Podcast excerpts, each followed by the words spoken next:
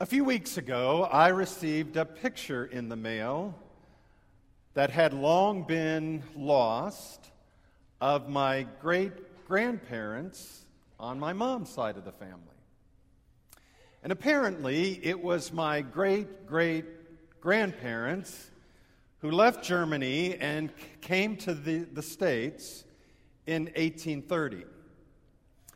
They arrived in Baltimore and settled in a small farming community in central Ohio, set up their farms, and soon established a church.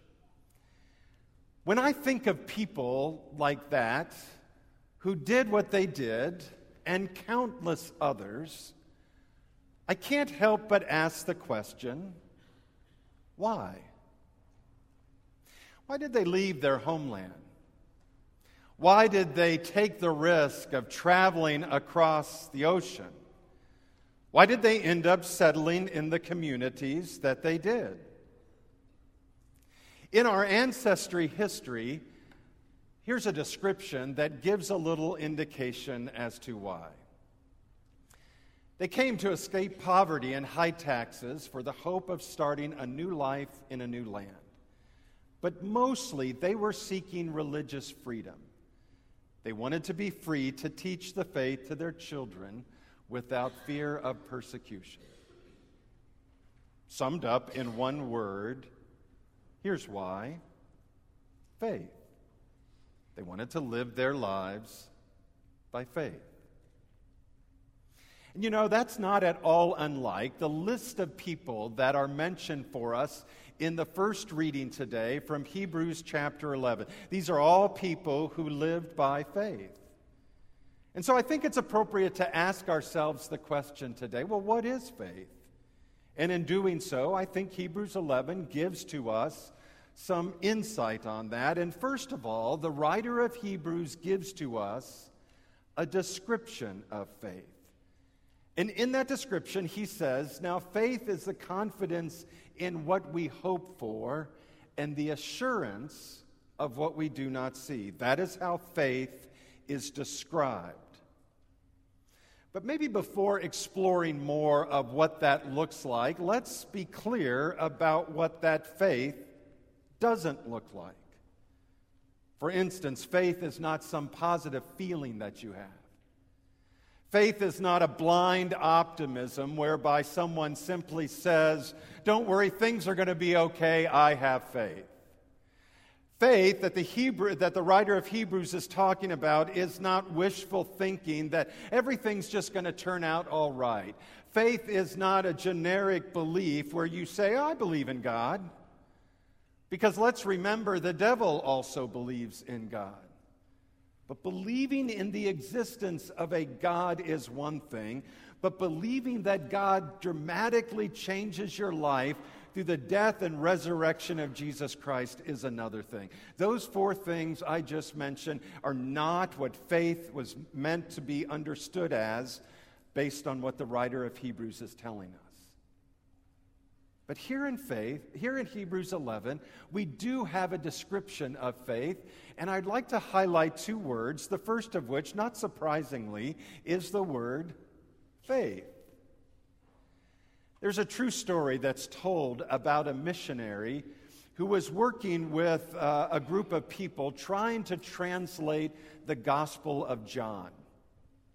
He was struggling to find the right word for the word faith in the language of the people that he was working with.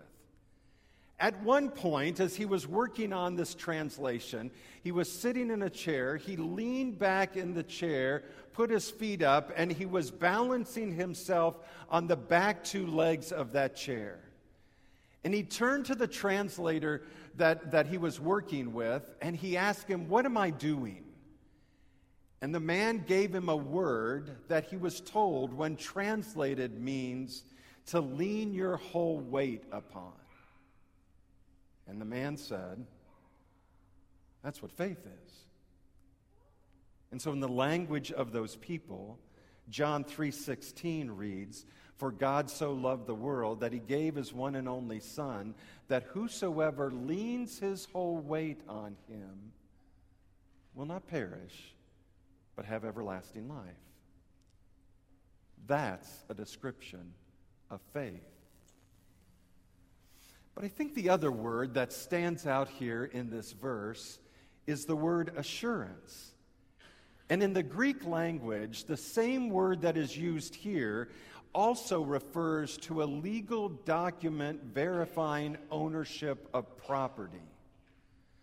So, for instance, you can say you own a piece of property, but when you hold on to the uh, deed, that's supposed to be the assurance that that property is yours. So, the writer of Hebrews is telling us that faith is the assurance, it is the proof, it is the confidence, it is the tangible verification of the hope you have in Jesus that you hold on to. In Hebrews chapter 11, the writer of Hebrews gives to us a description of faith. But in Hebrews 11, the writer also gives to us a demonstration of faith. As far as a demonstration of faith is concerned, one thing we see in the lives of the people that are highlighted in Hebrews 11 here is their response to faith. So I'm just using Abraham as an illustration here. And the writer of Hebrews says, By faith, Abraham, when called to go to a place he would later receive as his inheritance, obeyed and went, even though he did not know where he was going. Abraham heard God's call. Abraham followed God's call. Abraham obeyed God's call. In other words, Abraham demonstrated his faith in his response. I think we see the same thing a few verses after that. By faith, Abraham, when tested, when God tested him, offered Isaac as a sacrifice. Now, think again about that situation that we read in Genesis.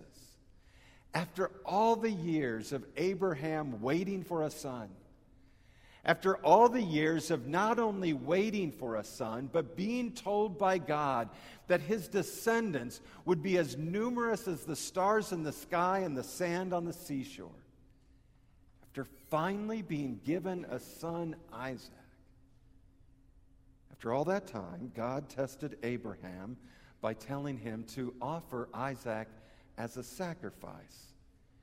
And by the sheer fact that Abraham was willing to do what God asked him to do, demonstrated his faith in responding to God.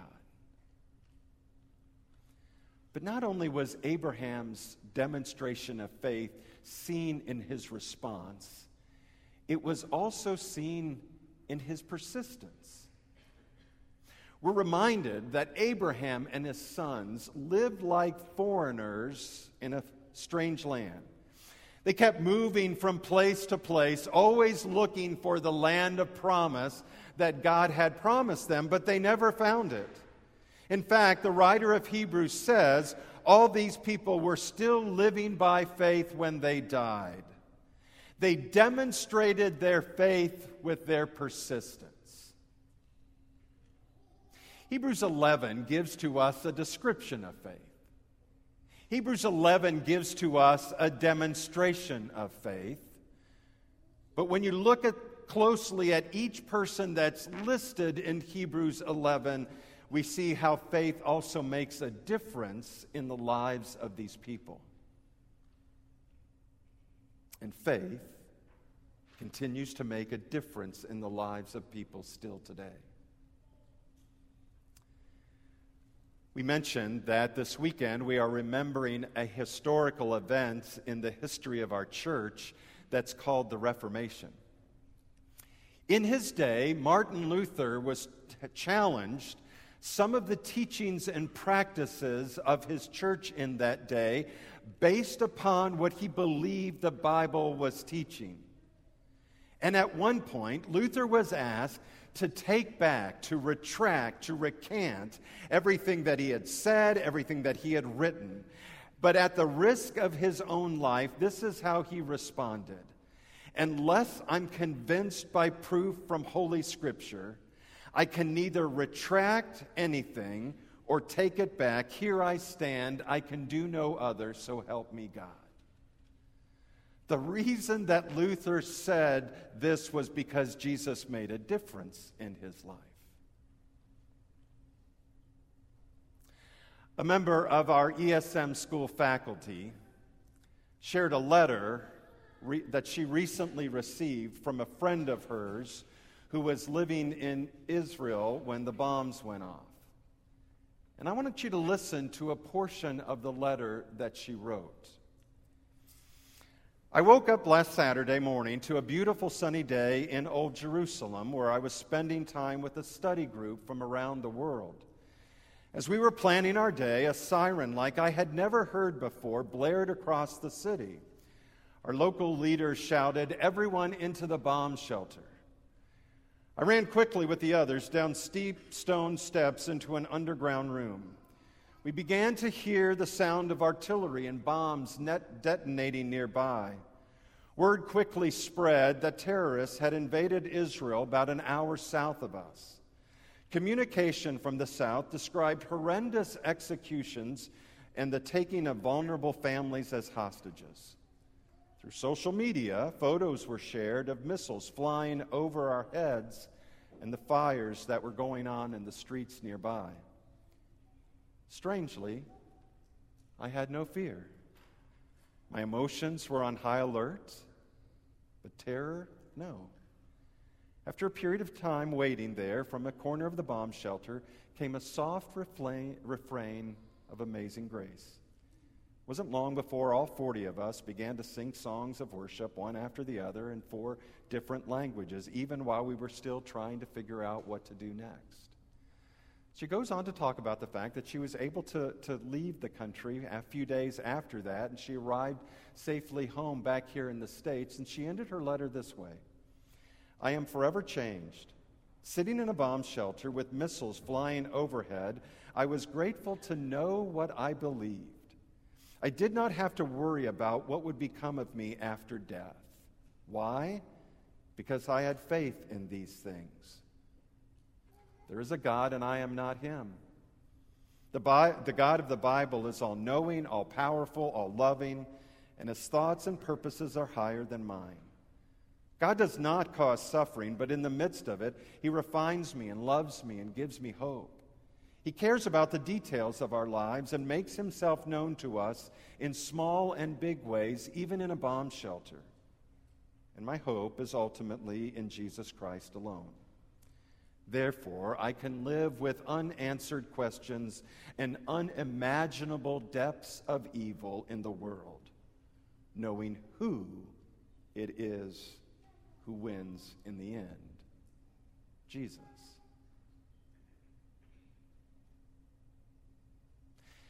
That's a demonstration of faith for someone where Jesus has made a difference in her life. Remember the song,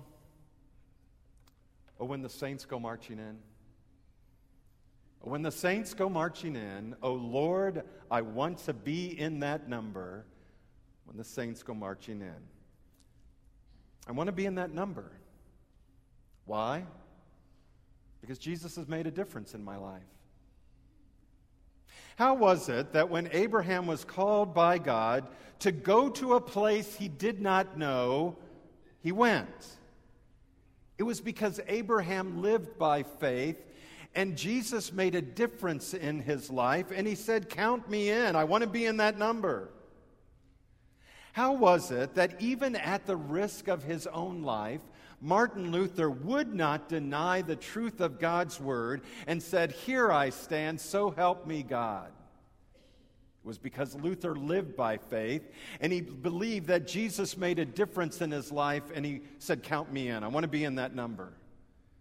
How is it that a woman who was hunkered down in a bomb shelter with bombs going off overhead held on to the only real assurance that she believed that she had, which was Jesus? It was because she lived by faith and she believed that Jesus made a difference in her life. And she said, Count me in. I want to be in that number. How is it that my ancestors, and maybe many of your ancestors, left their homeland, came to a place that they had never been before to set up the new life here in order to be able to continue to confess their faith in Jesus Christ. It was because they lived by faith and they believed Jesus made a difference in their life and they said, Count me in, I want to be in that number. You and I know that the times we are living in today are not easy times.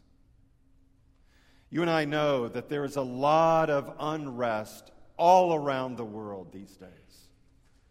You and I know that there is fear and uncertainty, not only internationally, but in our own country, with the uncertainty of knowing what may happen next. So maybe all the more reason to be very clear these days Lord, I want to be in that number. So count me in. There's a display in the Welcome Center. I mentioned it last weekend in the message. And there's several cards there as just illustrations of ways that you and I can say, as a part of this church, in an uncertain time in the world by which we live, count me in. Count me in to worship regularly. Count me in to read God's word and to grow in my faith. Count me in to confess my faith in Jesus Christ. Count me in to share with people in my faith family my favorite scripture passage. Count me in to make a declaration of my financial pledge for 2024 for the ministry of what God is doing in this place. Count me in to be a part of this church living out our mission of connecting people to Jesus and to others. Count me in. Lord, I want to be in that number. Why? Because I believe Jesus had made a difference in my life because I believe my response, even, even these kind of responses, are a demonstration of my faith in Jesus.